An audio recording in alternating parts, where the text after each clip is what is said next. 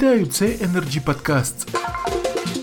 Нещодавно стартував новий проєкт Energy Club ток-шоу Energy Freedom з Андрієм Куликовим. Запрошені гості, найвпливовіші люди в галузі енергетики, представники урядових структур, органів центральної влади, народні депутати, керівники компаній та провідні експерти дискутували, обмінювались думками, обговорюючи актуальні питання галузі. Тема першого випуску зміни НКРКП до кодексу ГТС, небаланси на ринку газу, як вирішити проблеми накопичення боргів. До запрошеного гостя в студії студії Романа Сторожова, президента Асоціації надрокористувачів України, ведучий звернувся з таким запитанням: ви були на відкритому засіданні НКРКП, де лунали пропозиції компаній-постачальників врегулювати ситуацію з небалансами. Які були пропозиції від компанії з видобутку, і наскільки ви можете сказати, до учасників ринку дослухалися або навпаки? Роман Сторожев відповів так: далі пряма мова. Однозначно можно сказать, что к предложениям участников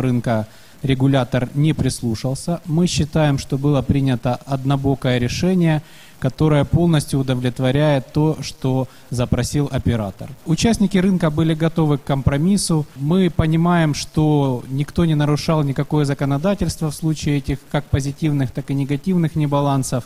Но входя в положение, скажем так, оператора, который, как мы считаем, в большей степени, ну, по крайней мере, на 50% тоже виноват в этих небалансах – мы были готовы к компромиссу, то есть мы готовы были постепенно уменьшать толеранс, но мы готовы были сделать э, двухступенчатую систему толерансов, но чтобы она была реальной. То есть мы были готовы к значениям, что без штрафных санкций до 7,5%, чтобы показать динамику уменьшения толеранса. И дальше уже вступает 10% и свыше 15% 20%. Нам сказали, что да, эта идея очень хорошая, она поддерживается и она правильная, но сделали 3%, которые, ну, даже конечные потребители говорят, что даже колебания калорийности могут доходить до 11%. То есть 3% это вообще цифра, которая, ну, она не соответствует никаким реалиям.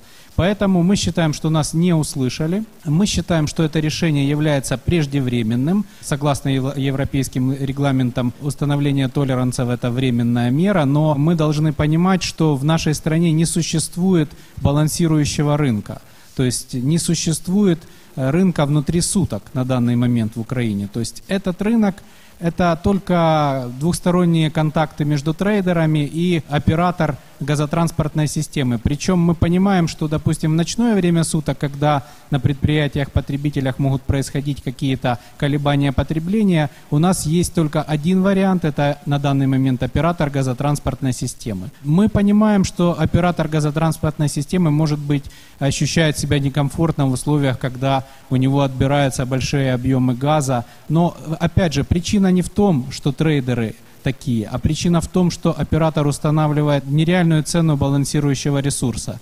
А устанавливает он ее потому, что зимой НАК хотел дорого продать ему газ, а летом нужна была реализация НАКу, и поэтому он продавал ему слишком дешево этот газ. Поэтому мы получаем ситуацию, что группа «Нафтогаз» сама провоцирует эти ситуации с небалансами, потом обвиняет в этом трейдеров, и когда трейдеры говорят, ну хорошо, допустим, кто-то из трейдеров действительно намеренно отбирал природный газ из трубы, и давайте поставим экономический барьер, но для тех трейдеров, которые добросовестные, которые действительно балансируют свой портфель, давайте установим лояльные толерансы. Нам говорят, да, конечно, вы правы, и устанавливают для всех толерансы нелояльные. Причем для тех, кто выполняет свои обязательства как перед оператором, так и по балансировке портфеля, ставятся наихудшие условия. Ну, мы считаем, что это абсурд. На сьогодні все. Це були Energy Podcast і новий проєкт Energy Freedom. Актуальні теми, цікаві гості, обговорення і дискусії. Ми завжди у курсі подій. Залишайтесь з нами.